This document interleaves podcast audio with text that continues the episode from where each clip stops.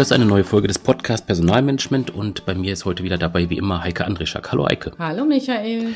Ja, wir wollen heute über das große Feld der Dienstleistungsnormung sprechen ähm, und hier natürlich konkret auf das Thema Personalmanagement ist ja auch das Thema unseres Podcasts oder die Überschrift auch unseres Podcasts. Und ähm, ja, Heike, wenn man über Normung im Personalmanagement sprechen möchte, dann gibt es da ein Kürzel, das besonders wichtig ist. Ich habe es mir auch aufgeschrieben. Es heißt NA 159 01 19 AA. Kannst du sagen, was das bedeutet? Hm, weil ich jetzt ganz gut vorbereitet bin und ich das, was du dazu geschrieben hast, hier aufgerufen habe, kann ich dir sagen, was das bedeutet.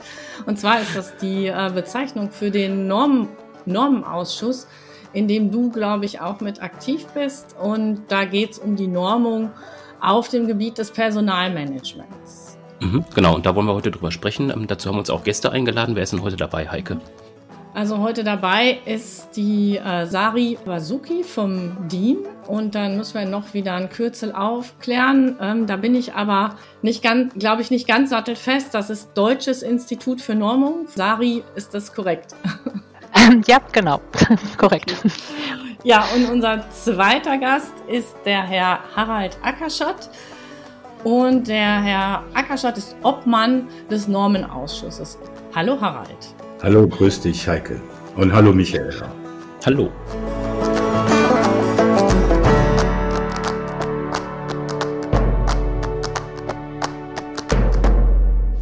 Ja, ähm, gehen wir einmal kurz rein. Ähm, Heike, du hast ja gerade schon das Kürzel angesprochen, DIN. Ähm, vielleicht kann Sari da einmal gleich kurz ein bisschen was zu sagen, was das DIN macht. Und vielleicht könnt ihr beide euch auch einmal kurz vorstellen, was ist eure Aufgabe oder auch eure Verbindung zum DIN?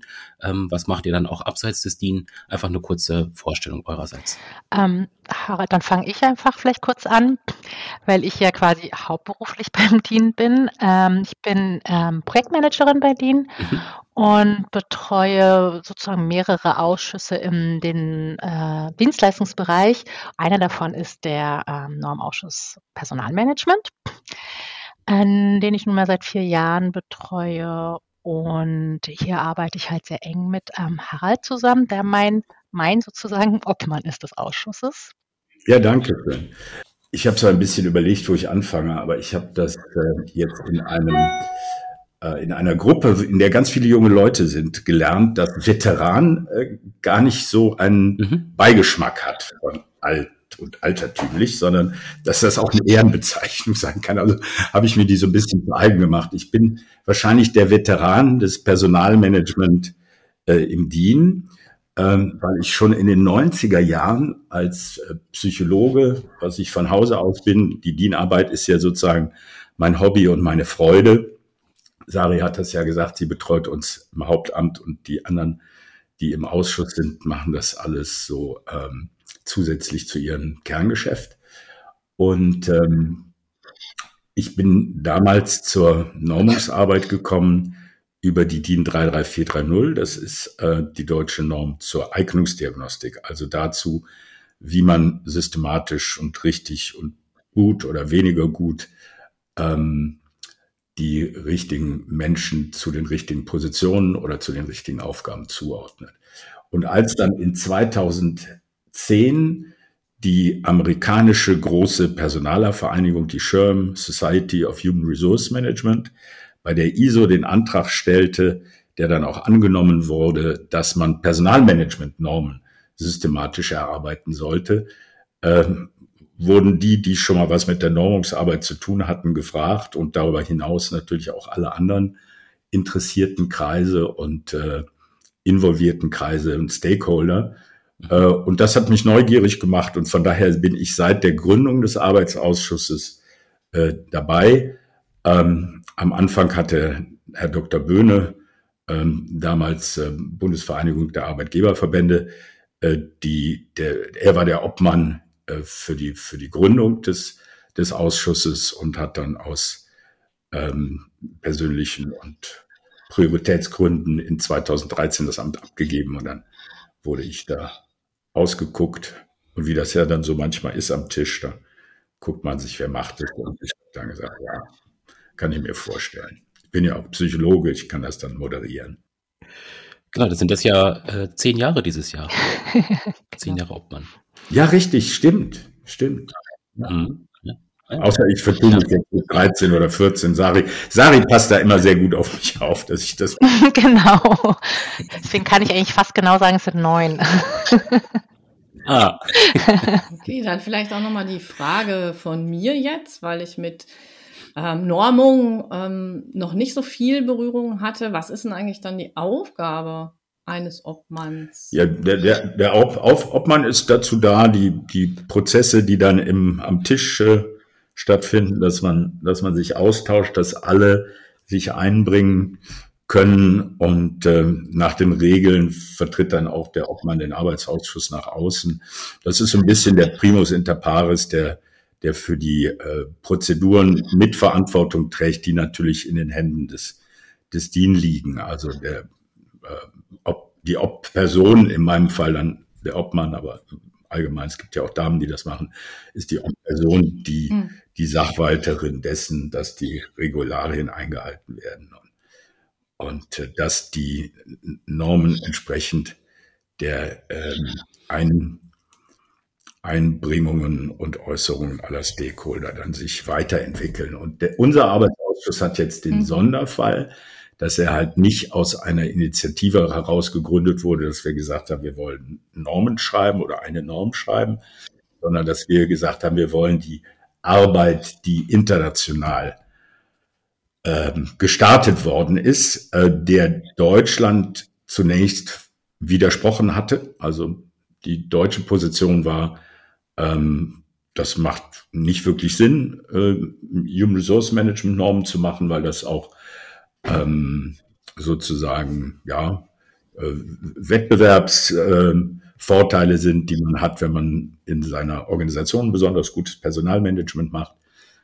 Und ähm, da wollen wir uns nicht zu sehr in die Karten gucken lassen, wenn die anderen das in den anderen Ländern nicht so gut können. Ähm, und, aber Deutschland hat sich dann mit der Sichtweise international nicht durchgesetzt und hat dann gesagt, okay, dann spiegeln wir die Normen und wir haben dann gesagt, wir gucken da kritisch hin und bringen uns inhaltlich dann immer ein, wenn wir äh, das für wichtig und notwendig äh, finden. Und ähm, dann haben wir halt unsere Expertinnen und Experten in die internationalen Gremien auch geschickt und haben, dann gesehen, ja, da gibt es vielleicht auch ganz spannende Themen, äh, bei denen wir ein bisschen lernen können. Und so ähm, ist es dann dazu gekommen, dass wir, Sari, korrigiere mich, zwei internationale Standards dann auch für die, das deutsche Normungs, Normenwerk übernommen haben. Aber die Hauptarbeit ist, äh, die internationalen Standards zu kommentieren und zu spiegeln und daran mitzuwirken und die so in der internationalen Sphäre zunächst mal zu begleiten. Hm. Ähm, wenn wir jetzt nochmal auf den Ausschuss ähm, gucken, in der Struktur des DIN insgesamt, ähm, das DIN ist ja relativ groß, beschäftigt sich auch mit vielen Bereichen, auch im technischen Bereich ist es ja bekannt, oder das klassische DIN A4-Blatt, sage ich immer, ist immer so eine Verbindung zu DIN. Ähm, wenn wir jetzt mal gucken, der Ausschuss, wo, wo passt der hin? Ähm, wie kann man den verorten im DIN? Kannst du dazu was sagen, Sari? Ähm, ja, wir haben ja äh, jetzt auch nochmal alles umstrukturiert, weil ja quasi immer mehr und immer mhm. neue Themen kamen, äh, so dass dann quasi die alte Struktur, wie sie halt so rein technisch aufgebaut war, es ja nicht mehr so passte. Ähm, wir haben jetzt quasi vier große ähm, Hauptbereiche. Ähm, wo die ähm, Normung Standardisierung stattfindet. Das sind dann die, bei uns die Bereiche Bauwerke, Industrie, Informationstechnik und Leben und Umwelt. Da sind wir jetzt zum Beispiel ähm, mhm. angesiedelt mhm. bei Leben und Umwelt. Die sind dann nochmal wieder unterteilt und dann sind wir quasi bei Dienstleistung und zivile Anlagentechnik ähm, der Normausschuss Dienstleistung der wiederum auch sehr groß und breit gefächert ist. Äh, der wurde kürzlich auch nochmal in sehr viele Fachbereiche wiederum unterteilt. Ich nenne vielleicht hier einige. Also wir sind jetzt im Fachbereich Business-Dienstleistungen, dann gibt es auch den Fachbereich Tourismusdienstleistungen, soziale Dienstleistungen. Ähm, wir haben Finanzdienstleistungen zum Beispiel und ähm, jetzt auch noch neu Umwelt- und Infrastrukturdienstleistungen. Also ich sag mal, dieser Bereich wird tatsächlich auch ähm, immer größer es ist dann jetzt nicht nur noch die reine Technik, die man vielleicht sonst oft kennt unter die Normen, die halt äh, genormt oder standardisiert wird. Mhm. Okay. Ja, das ist ähm, so ein bisschen der Blick ähm, auf den Ausschuss. Und wenn wir jetzt in den Ausschuss reingucken, ähm, kann man da sagen, wer tatsächlich sich auch da engagiert? Also wer, wer macht da die Arbeit sozusagen? Rein aus Datenschutzgründen dürfen wir tatsächlich nicht genau die Personen benennen, die in ja, den Ausschüssen mhm. mitwirken. Ähm, nach die Person, wie jetzt zum Beispiel ähm, Harald Ackerschott äh, und die stellvertretenden Obpersonen, die dann auch in den Jahresberichten genannt sind, zum Beispiel, die, ähm, mhm. auf die kann man immer verweisen. Die sind ja quasi ja. auch unser Gesicht nach außen. Ähm, aber ganz generell kann man sagen, das ist aber für alle Ausschüsse so, haben wir Unterteilungen in, wir nennen das äh, die Liste der interessierten Kreise. Also das sind die mhm. Stakeholder quasi, die für jetzt in dem Bereich Personalmanagement, ähm, die daran interessiert sind. Und ähm, wir haben allgemein Unterteilungen wie Gewerkschaften, also hier auch ziemlich wichtig bei uns auf jeden Fall, die öffentliche Hand. Dann haben wir äh, mhm. nicht, sonstige Nichtregierungsorganisationen als äh, interessierten Kreis, ähm, dann den interessierten Kreis Umweltschutz, kann ich schon mal sagen, im Personalmanagement nicht unbedingt vertreten. äh, den Verbraucherschutz, ähm, die, bei uns tatsächlich auch, hier in dem Ausschuss nicht, aber in einigen anderen auf jeden Fall. Ähm, dann der große interessierte Kreis der Wirtschaft und als letztes den der Wissenschaft und mhm. Forschung.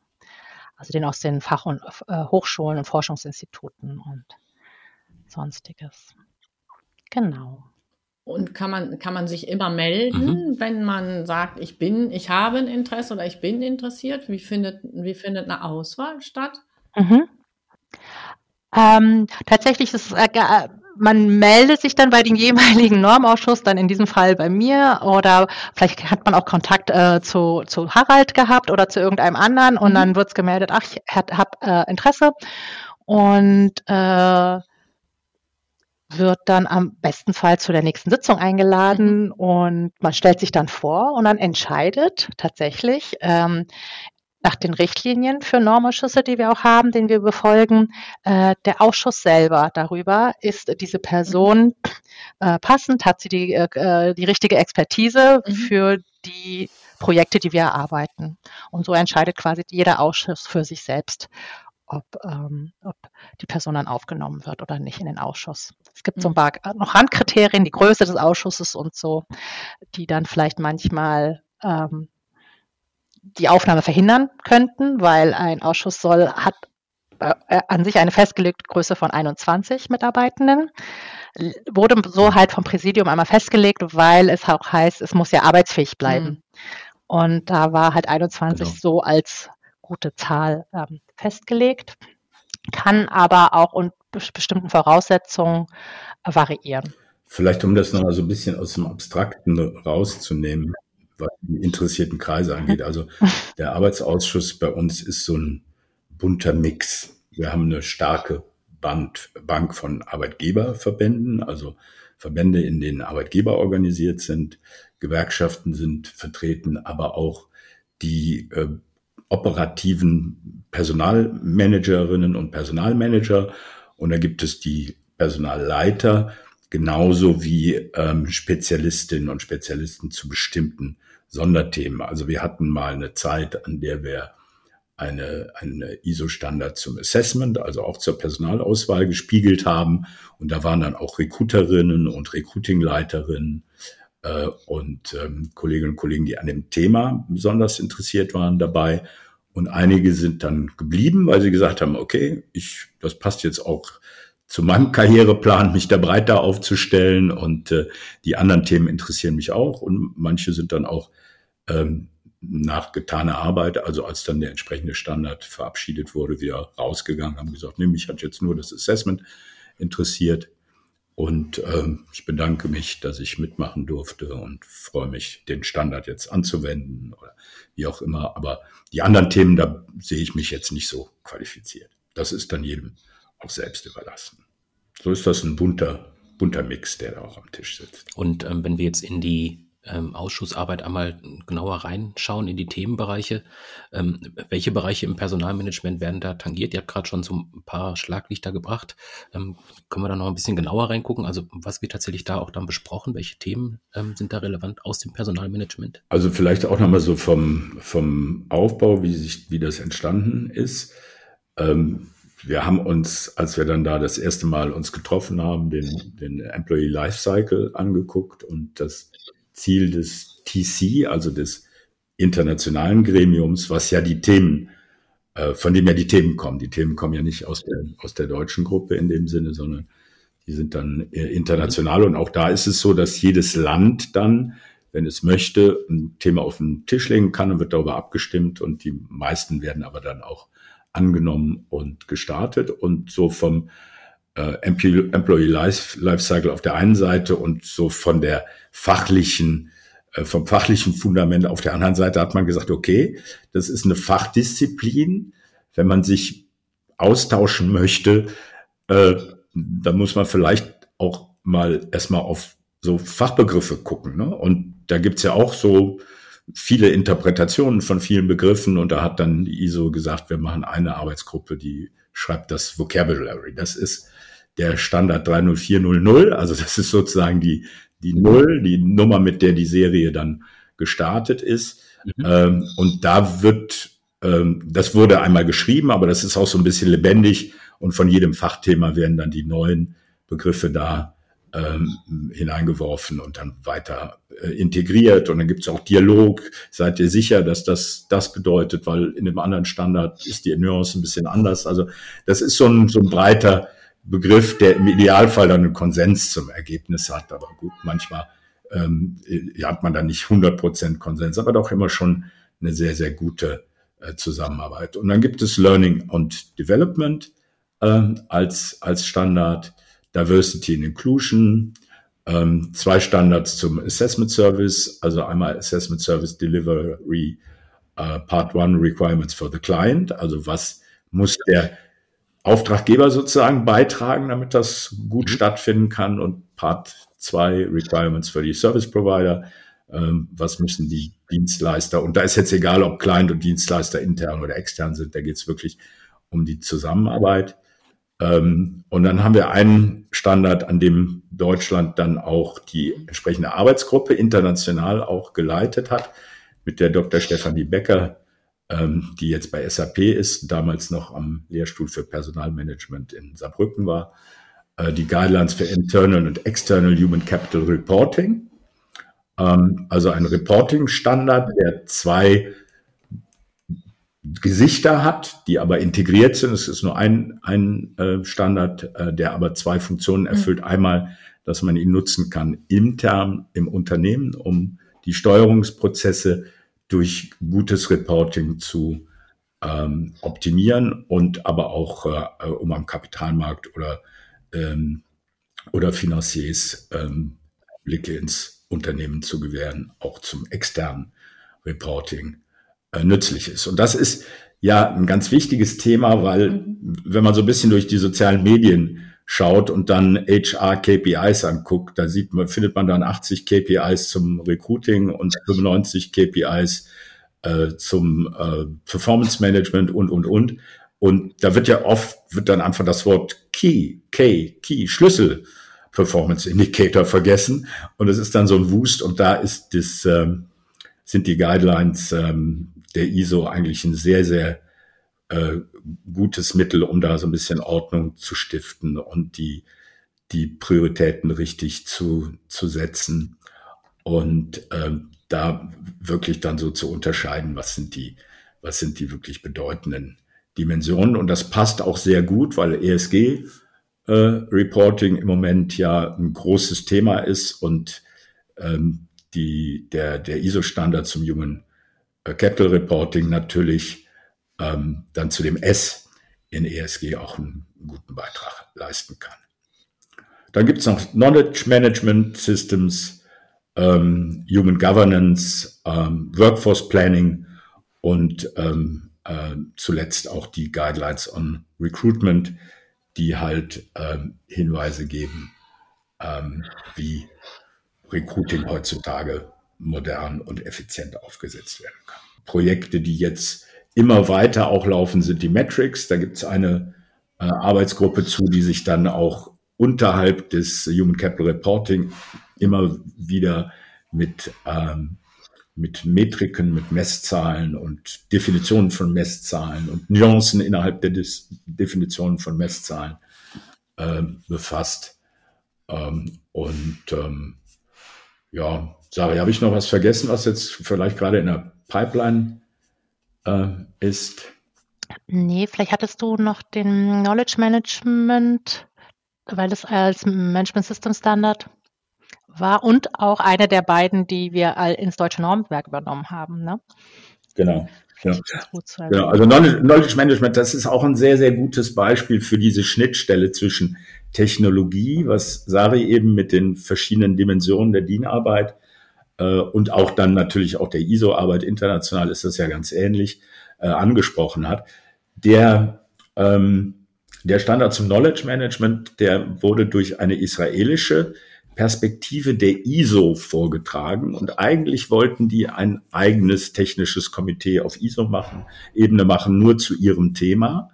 Und dann hat das Entscheidungsgremium auf der ISO, das heißt das Technical Management Board, die haben dann gesagt, ach, lass uns da erstmal gucken, ob das irgendwo anders hinpasst, bevor wir da ein ganz neues technisches Komitee nur zu dem Thema machen. Das hat doch was mit Technologie zu tun. Es gibt da Diensteanbieter, es gibt Systeme.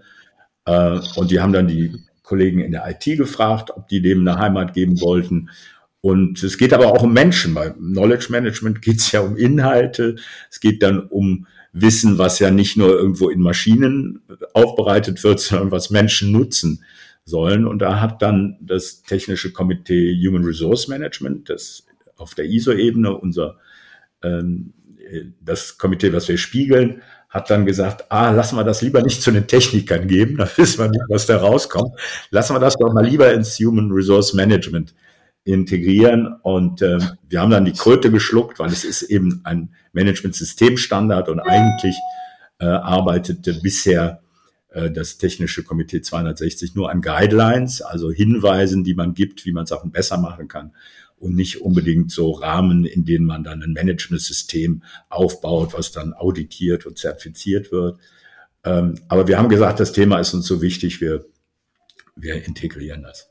Ja, und vielleicht noch der Ausblick, genau, es gibt jetzt ähm, aktuell eine neue Beschlusslage, die sagt, dass ähm, das Technische Komitee 260 zum Human Resource Management tatsächlich einen Rahmenstandard schreiben möchte äh, zum Personalmanagement. Also so ein bisschen so ähnlich wie ähm, die ISO 9000er Serie zum Qualitätsmanagement, dass man sagt, man möchte auch den Unternehmen, die ihr Personalmanagement als Management-System äh, aufsetzen wollen, auch dazu einen Standard an die Hand äh, geben. Da sind wir jetzt wieder aus der deutschen Perspektive so eher etwas skeptisch. Das führt uns so ein bisschen wieder zu den Anfängen zurück, dass wir sagen, hm, gehen da nicht Wettbewerbsvorteile verloren, aber äh, die, die, die Mehrheit der Welt sagt, man möchte das und äh, dann werden wir uns auch daran beteiligen und werden uns da einbringen und dann gucken, was wir davon lernen oder was wir den anderen beibringen können. Das ist ein sehr, sehr reger Austausch auf einem hohen Niveau und da wird man immer klüger, wenn man sich daran beteiligt, auf jeden Fall. Ich hätte jetzt aktuell aus dem Gesagten zwei Fragen. Und zwar ähm, das erste direkt zu dem, zu dem letzten Thema jetzt. Also das klingt für mich so, als ob äh, die Idee jetzt ist, so eine Art ISO-Norm zu schaffen, dass man sich als Unternehmen quasi ähm, vergleichbar zum Thema Qualitätsmanagement auch sein Personalmanagement vielleicht irgendwann dann mal zertifizieren lassen könnte. Ist das das, was dann so ein bisschen dahinter steht auf ganz lange Sicht? Das, das ist durchaus möglich. Und es ist auch nicht unwahrscheinlich, dass das auch das Ziel jetzt schon ist, gewisser Stakeholder, mhm. weil ähm, vielleicht noch, das ist jetzt ein bisschen technisch, aber an der Stelle ganz spannend.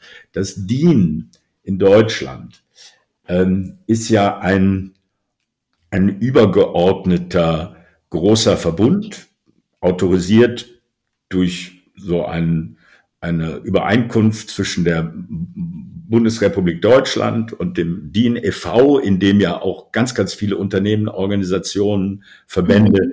Mitglied sind, ähm, zur Normungsarbeit. Und das DIN macht diese Normungsarbeit sozusagen im eigenen Haus durch Ausschüsse, im DIN, die vom DIN betreut werden, also von Sari und ihren Kolleginnen und Kollegen. Und so Leute wie, wie mich, Ob-Personen, werden dann ausgeguckt aus den Arbeitskreisen heraus, helfen das mit zu koordinieren und die ganze Welt, also ganz Deutschland ist eingeladen, sich an den jeweiligen Normen zu, äh, zu äh, beteiligen. Mhm. Also natürlich nicht die ganze Welt, aber es ist ja nur das Deutsche Institut für Normen. Ähm, in Amerika ist das ein bisschen anders. Amerika war ja der Impulsgeber zu den internationalen Normen. Amerika hat das DIN eine Schwesterorganisation, die heißt ANSI. Ähm, und äh, das ist das amerikanische Standardisierungs- und Normungsinstitut. Und die funktionieren nicht so. Die haben jetzt nicht eine große ANSI, die alles macht, sondern die delegieren die jeweiligen Themen zu ähm, Organisationen, die sich dafür berufen fühlen. Äh, und die führen dann auch die Sekretariate, die werden dann von ANSI geschult, wie das mit der Normungsarbeit stattfindet. Aber dann gibt ANSI das ab. Und dabei ist jetzt der, das Technische Komitee 260 so ein bisschen gebeutelt, weil die Ursprungsinitiative von SHRM, von der Society of Human Resource Management, also das ist die Schwesterorganisation unserer DGFP, Deutsche Gesellschaft für Personalführung, die wir hier haben, ähm, die haben das initiiert und die haben dann auch das Sekretariat übernommen. So, dann hat sich aber herausgestellt, dass die so diese, diese konsensuale Arbeit, das man nicht nur als Initiator kommt und sagt, so, wir wollen jetzt einen Standard machen und der sieht so und so aus, sondern dass dann ganz viele mitreden und sich einbringen und der Standard, den man sich mal überlegt hat, dann vielleicht am Ende gar nicht rauskommt, weil die Welt eben was anderes will. Äh, da sind die, glaube ich, nicht so gut mit klargekommen. Da gab es dann hin und her und personelle Veränderungen und dann hat Schirm sich da rausgezogen, dann hat Ansi das wieder gemacht und dann gab es eine andere Standardisierungsorganisation aus Texas, die hat das dann übernommen, die hat das dann auch nicht weitergeführt, dann hat ANSI das wieder gemacht. Und jetzt ist es das HRCI, das Human Resource Certification Institute, ähm, das als große amerikanische Zertifizierungsinstitution, wenn man mal so auf LinkedIn oder im Geschäftsverkehr sich mal damit auseinandersetzt und amerikanische Personalerinnen und Personaler trifft, dann haben die hinter ihren Namen immer so ganz viele Kürzel. Ähm, HR Professional, Senior HR Professional, International Senior HR Professional. Also ich kann die jetzt nicht alle richtig aufsagen, aber so in der Art. Mhm. Und die werden dann von derartigen ähm, Zertifizierern vergeben. Und das haben wir ja in Deutschland überhaupt nicht. Also wir sind einfach ähm, Harald Ackerschott, ich bin bei mir in meiner kleinen Firma auch für Personal verantwortlich. Ich habe mal Psychologie studiert, aber ich habe jetzt nicht da irgendwie noch so sowas dazu bekommen. In England ist das ähnlich. In England gibt es CIPD, die machen das auch, die vergeben auch so Personalerinnen und Personalerqualifikationen. So, und jetzt ist diese, die, diese HRCI von der ANSI sozusagen, wird, wird die gerade angelernt, dass die dann das Sekretariat des äh, TC260, also unseres technischen ISO-Komitees, übernehmen werden. Und die haben das halt im Namen. Das ist ein Zertifizierungsinstitut. Also von daher kann das schon sein. Mhm. Das ist jetzt, glaube ich, nicht, nicht schelmisch um die Ecke gedacht, sondern relativ naheliegend, ja. dass die dann auch ein Ziel haben. Das, das ist dann sehr. Ja, warum auch nicht? Ne? Aber warum nicht? Würde, ja jetzt spricht ja jetzt nicht grundsätzlich, ja. Äh, nicht grundsätzlich was dagegen. Es ist ja immer die Frage, wie gehe ich mit einem System oder einem Rahmen um, der irgendwie dafür sorgt, dass ich mir vielleicht mal Gedanken mache, ähm, welche Qualität hat das, was ich da tue, weil für mich ist das nicht mehr und nicht weniger dann. Ja, Heike, das ist ganz wichtig, wie du das sagst. Das ist sozusagen die positive Sicht, die ich auch habe, weil ich bin ja jemand, der viele Unternehmen als externer äh, Dienstleister auch kennengelernt hat und da gibt es schon sehr, sehr große Unterschiede. Wir haben in Deutschland da so ganz verschiedene Strömungen, aus denen sich HR entwickelt hat und wie es sich in dem einen und dem anderen Unternehmen entwickelt. Und da kann man sich manchmal schon wünschen, dass da so eine Reflexion mal stattfindet. Was machen wir eigentlich? Was ist wissenschaftlich fundiert und was ist einfach irgendwie eine Mode äh, oder irgendwie ein Gag oder man beschäftigt sich gar nicht und bei uns ist das halt nur Buchhaltung. Der Personalchef ist Jurist und kann gut Leute einstellen und wieder entlassen. Also da, da gibt's schon sowas. Aber weil du fragst, warum nicht, es gibt natürlich auch die, mhm. die sagen, na ja, wir haben auch im Qualitätsmanagement die Firmen, die haben einen Stempel, aber da wird es nicht gelebt. Und die Gefahr ist natürlich auch da, dass man dann ähm, irgendwo einen Auditor findet, der wird bezahlt, der gibt einem einen Stempel und dann hat man das in einem Ordner und man heftet es ab, aber man, man lebt es eigentlich nicht. Und das wäre natürlich bei, ja. das ist bei Qualitätsmanagement schon nicht gut, aber das wäre natürlich beim Personalmanagement vielleicht nochmal ganz besonders schade. Ne? Mhm. Ich komme mal kurz zu meiner zweiten Frage, weil da war ich schon drüber gestolpert, so ein bisschen in der Vorbereitung, als ich geguckt habe, was sind denn da die Themen? Das Thema Diversity and Inclusion ist ja, ähm, was da zwingt sich mir jetzt sofort nicht auf, was, ähm, was wird da genormt. Also vielleicht könnt ihr beide mich da mal ein bisschen erhellen, um das jetzt mal salopp zu formulieren. Sari, möchtest du? Äh, mach du ruhig, ähm, Harald. Inhaltlich. Äh, wir sind gerade nur dabei, die, das Einzige, was ich nur vielleicht vom äh, Prozess sagen kann, dass wir die tatsächlich ins deutsche Normwerk mhm. übernehmen äh, wollen, dass wir da gerade derzeit dabei sind. Ähm, die, der erste Teil der Norm heißt ja tatsächlich Personalmanagement und dann Diversity und Inclusion. Mhm. Und ich glaube vom Inhalt, was mhm. daran Personalmanagement, das kann Harald ganz gut was zu sagen. Ja, ja, also Personalmanagement, ja, für mich ist die, für mich ist jetzt so, ähm, habe ich habe im Moment keine Vorstellung, was ähm, was ich an einem Thema, das ja sehr sehr mit, mit Sozialkompetenzen zu tun hat, mit Werten, mit ähm, ja unterschiedlichen Kulturen oft. Also wenn ich es so in der Umsetzung in den Unternehmen betrachte, ähm, wie da eine Norm dazu passt. Das ist jetzt so gerade das, wo ich denke, dass ihr da vielleicht dazu beitragen könnt, dass nicht nur ich das gut verstehen kann, sondern auch die Menschen, die sich für unseren Podcast und damit auch für Personalmanagement interessieren. Ja, sehr, sehr, sehr, sehr gerne. Ähm, du, du, du sprichst da jetzt schon einen ganz, ganz wichtigen Punkt an. Äh, Haltung und, äh, und bestimmte, bestimmte Sichtweisen und überhaupt so dann das Thema an, an sich, Diversität, also eben Sachen nicht äh, nach einer Schablone zu sehen, sondern integrierend und ähm, dann irgendwie ganzheitlich. Ne? Aber ähm, die, mhm. die ISO, ähm, die ISO 30415 ähm, ist natürlich ein, ein, ganz wunderbares Beispiel äh, dafür, dass ähm,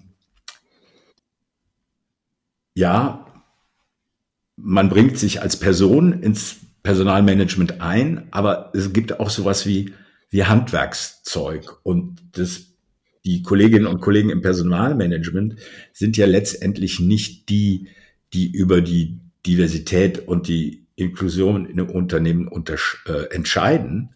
Das ist ja, die Verantwortung ist ja viel mehr bei den Linienvorgesetzten, bei den Hiring Managern, die ja im Recruiting sagen, ja, die Person nehme ich, die Person nehme ich nicht, oder die dann auch in der Führung sagen, auch mit mit, mit, mit so jemand habe ich, habe ich, habe ich Schwierigkeiten, den möchte ich gar nicht erst einstellen. Und wenn ich ihn dann irgendwie einstelle, dann komme ich nicht damit klar.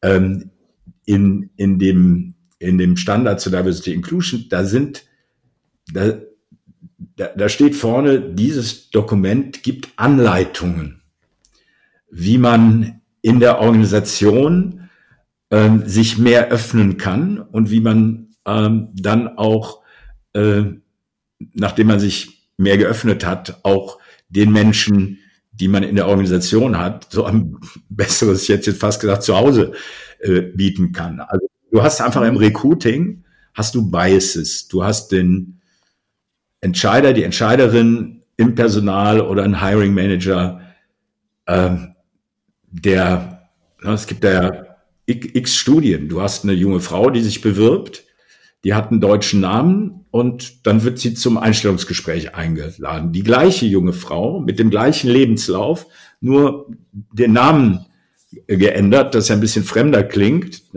ist die Wahrscheinlichkeit, dass sie eingeladen wird, schon geringer. Und dann hast du die gleiche junge Frau, die dann auch noch ein Kopftuch anhat. Äh, und dann wird sie nur noch in zehn Prozent der Fälle eingeladen. Der Lebenslauf war so gut, dass die mit dem normalen deutschen Namen in 80 Prozent der Fälle eingeladen wurde. Äh, so, Und dann gehst du als, als, als Personalerin hin, guckst dir diesen Standard an und sagst so, was kann ich machen, äh, wenn ich jetzt zum Beispiel Fachkräftemangel habe, weil meine Hiring Manager äh, nicht offen genug sind. Ne? Also ich habe jetzt gerade ein kleines Haus so ein bisschen renoviert. Da fand ich total großartig, dass auf meinem Dach eine Dachdeckerin war, was nicht typisch ist. Da ist der die, die mhm. Knappheit an Dachdeckern hat jetzt mein Dachdeckerunternehmer dazu gebracht, dass er auch eine, eine Mädel in die Lehre genommen hat und die findet das super und äh, der der, der Geselle, der dabei war, der fand das auch super und die macht das toll. Aber vielleicht vor zehn Jahren wäre es noch anders gewesen. Und jetzt müssen wir ja nicht immer nur warten, bis irgendwie der Fachkräftemangel uns quält und zwingt, irgendwie ähm, äh, unser, unser, unseren Blick zu, eröff zu öffnen und zu weiten. Und das steht dann halt in dem Standard drin, wie man das machen kann. Das ist ja keine Vorschrift, dass man das machen mhm. muss, sondern wer sich dafür interessiert, der kann das machen. Und dann ähm, ist ja auch, dass in der Tat vielleicht ein, ich meine, ich bin ja auch irgendwie irgendwo ein alter weißer Mann, auch wenn ich mich so nicht fühle, aber ähm, dass äh, dann alte weiße Männer vielleicht äh, in, in bestimmten Routinen sich entwickelt haben und 20, 30 Jahre erfolgreich waren und dann aber plötzlich mit auch Generation Z, ne, mit viel, viel jüngeren Menschen, anderen Menschen, mit anderem Hintergrund umgehen müssen und das als Führungskraft machen. Das ist ja auch eine neue Anforderung. So, jetzt sagt man im alten Hund bringt man keine neuen Tricks mehr bei, aber im Diversity Inclusion Standard steht dann eben drin, was kannst du dann für deine Führungskräfte machen, damit das dann auch niemand überfordert, dass man so offen geworden ist. Da sind einfach Handreichungen, Vorschläge, äh, Denkanstöße und ja, es gibt auch Unternehmen, die sagen, und wir wollen dazu auch einen Stempel haben. Äh, weil auch wenn der, wenn der Standard so nicht angelegt ist, stehen natürlich da Sachen drin, die man machen kann. Und wenn sich dann einer den nimmt und sagt, okay, wir machen jetzt daraus eine Anforderung und äh, machen so eine Checkliste und geben dann Noten an Firmen, die davon zehn oder acht oder fünf oder drei äh, nur beachten, da, dann kann man das, kann man das auch so anwenden. Ich weiß nicht, ich hätte jetzt fast gesagt missbrauchen, das weiß ich nicht. Weil mhm. es gibt ja auch, ich meine, wir sind ja auch in Deutschland, ein Land, was auch sehr auf Zertifikate und Abschlüsse und so immer guckt. Ähm, mhm. Dann ist es ja vielleicht auch eine natürliche genau. Sache zu sagen, ich committe mich und ich lasse mich dann zwei Jahre mal mhm. auditieren. Mhm. Äh, wenn das gut zu meinem Unternehmen äh, vom Stil her äh, passt. Schade ist es dann, wenn irgendwie über über Lieferketten dann vielleicht irgendwie auch Zwänge aufgebaut werden, was ja zum Teil bei der, bei der, bei der, beim Qualitätsmanagement so ist. Aber das ist halt auch irgendwie der Lauf der Wirtschaft. Ne? Es gibt dann Sachen, die sich als gut herausstellen und dann sagt man, ja, das will ich jetzt, wenn ich dir einen Auftrag gebe, will ich sicherstellen, dass du nicht diskriminierst oder ich will sicherstellen, dass du ein gutes Workforce Management hast, dass du auch in drei, vier, fünf Jahren noch liefern kannst, weil du nicht nur von Tag in den Tag lebst, sondern auch mhm. vorausguckst. Also das ist dann einfach das Handwerkszeug, was so ein bisschen formalisiert auch ist. Ne? Ja, finde ich jetzt ganz spannend. Die Antwort ähm, hat mich so ein bisschen über meinen eigenen Bias ähm, oder ein bisschen da, dahin gebracht, dass für mich das Wort Norm ähm, irgendwie eine andere Vorstellung im Kopf macht, als wenn jemand sagt, ja, da sind im Grunde Handlungsanleitungen drin, da sind Beispiele drin für eine gute Praxis oder für ein gutes Herangehen an ein Thema ähm, Norm war für mich direkt bindend. Ne? Also es hat was vielleicht was damit zu tun, dass auch mein allererster Bezug zum Thema und auch zum Institut, also auch zum DIN, das ist, was wir ähm, fast alle kennen, das DIN A4-Blatt und das ist für mich ähm, was, was irgendwie bindend ist, weil es ja so eine Standardvereinbarung darüber ist, wie groß ein Blatt zu sein hat, damit es. Und ähm, das fand ich jetzt für mich als Erkenntnisgewinn nochmal ähm, ganz spannend. Und ich glaube, was auch deutlich geworden ist, nämlich das, ähm, was wir so ein bisschen in unserer, ja, die wir jetzt hier als letzte Frage uns überlegt hatten, ähm, noch ist, wie ist es eigentlich konkret in der Praxis, wenn ich mich als Organisation ähm, eben orientieren will ähm, an diesen Normen. Ja.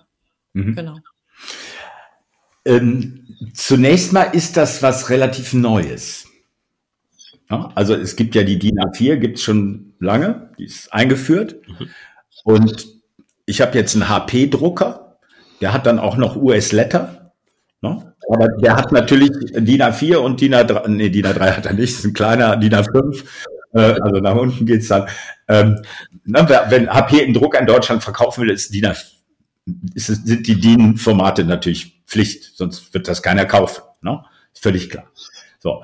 Ähm, die HR-Normen gibt's noch nicht so lange. Die eine Personalmanagement-Norm, die jetzt ausgerechnet nicht in unserem Ausschuss ist, weil die schon vorher da war, die hat also einen eigenen Ausschuss mit der Eignungsdiagnostik, die gibt's ja schon seit 2001 und die hat sich sehr, sehr schön entwickelt, weil sie mhm.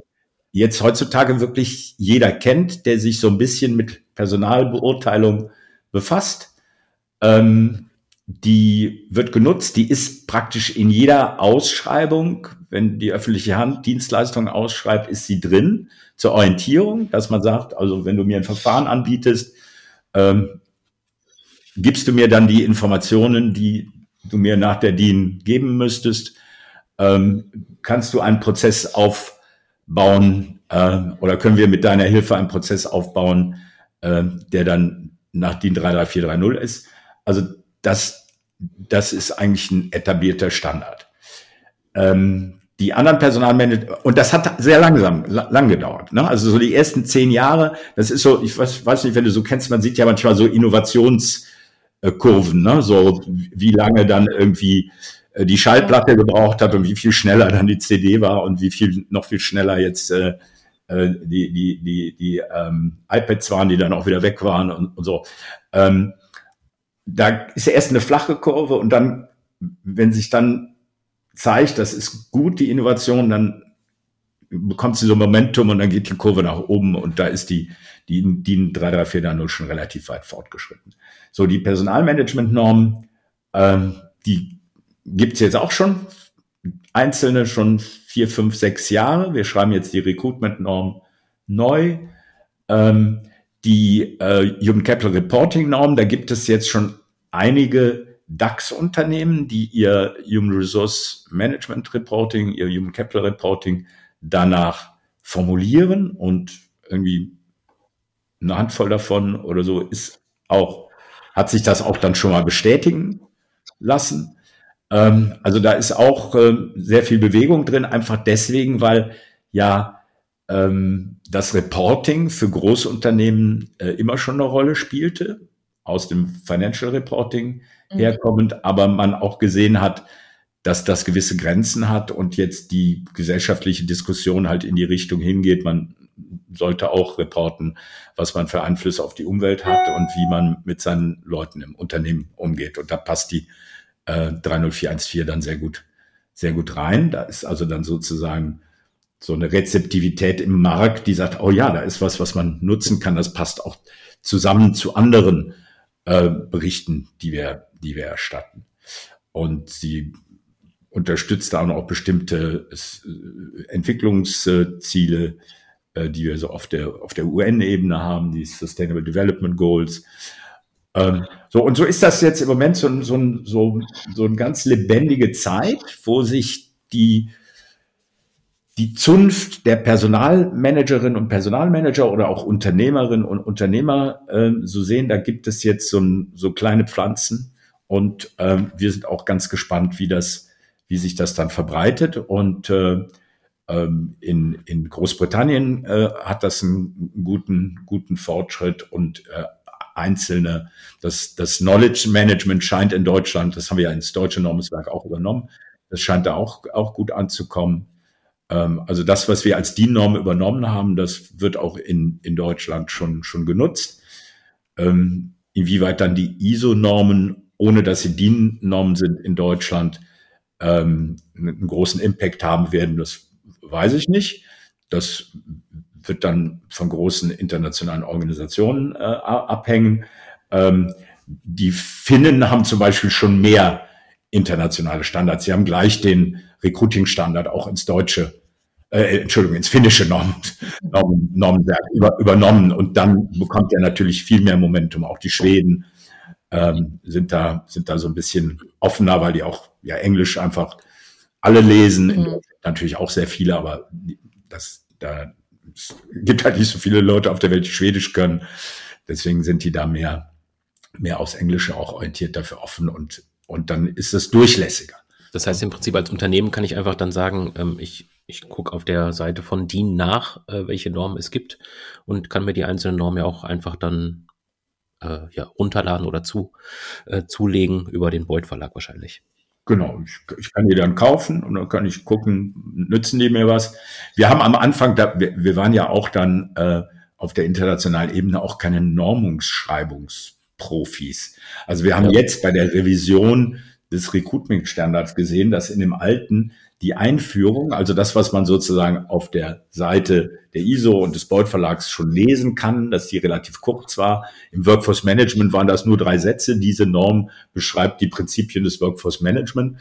So, und jetzt schreiben wir halt die, die Einführungen länger, weil das ist das, was man sozusagen sehen kann, bevor man so einen Standard kauft. Ne? Das muss man dann auch erstmal, erstmal lernen, ne? wie das dann wie, wie sichtbar das ist. Ich finde das schade. Ich finde es am schönsten, wenn die ISO die, die Standards alle verschenken würde. Ähm, weil ja, es gibt ja auch Open Standards, die außerhalb der, der ISO und DIN-Welt geschrieben werden. Aber gut, das ist, ist ja auch ein Verwaltungsaufwand, der muss auch äh, muss sich auch tragen. Ja, also in den Standards stehen wirklich gute gute Hinweise. Und wenn man sich so einen Standard anguckt, 16 Seiten, 20 Seiten, das ist der Konsens von Wissenschaft und Praxis aus vielen, vielen ähm, Gesprächen, vielen, vielen Sitzungen, in denen man so eine Essenz ähm, äh, zusammengesetzt hat. Was sind eigentlich wirklich die wichtig, wichtigen Zusammenhänge und die wichtigen, ähm, die wichtigen Botschaften und die wichtigen Grundsätze? Und da kann man sich dann vielleicht fünf, äh, ich sage das mal so salopp, ich bin ja selber Berater, fünf Beraterbücher äh, sparen, wenn man sich eine Norm gekauft hat. Ne? Genau, und was ich noch dazu sage, mal, wenn man sich nur, wenn man nur bedenkt, wie der Normungsprozess ist, wie so eine Norm entstanden ist, dann ist das, also vor allem bei einer internationalen Norm, ne, da kommen ja quasi die ähm, Meinungen aus, äh, ich, wie viel waren es in diesem TC, wie viele Länder, die dabei sind, 60 oder, oder mehr? Aus diesen Ländern ist da quasi die geballte Expertise drin aus jedem einzelnen Land, die dann wiederum zusammen unter Konsens erarbeitet werden und dann die ähm, Norm ergeben. Also ähm, dass man sich halt quasi vorstellen kann, dass da wirklich jetzt auf technischer Sicht gesagt, sagen wir mal, die anerkannte Regel der Technik und Stand der neuesten Technik quasi drin äh, abgedruckt sind. Und ja. genau.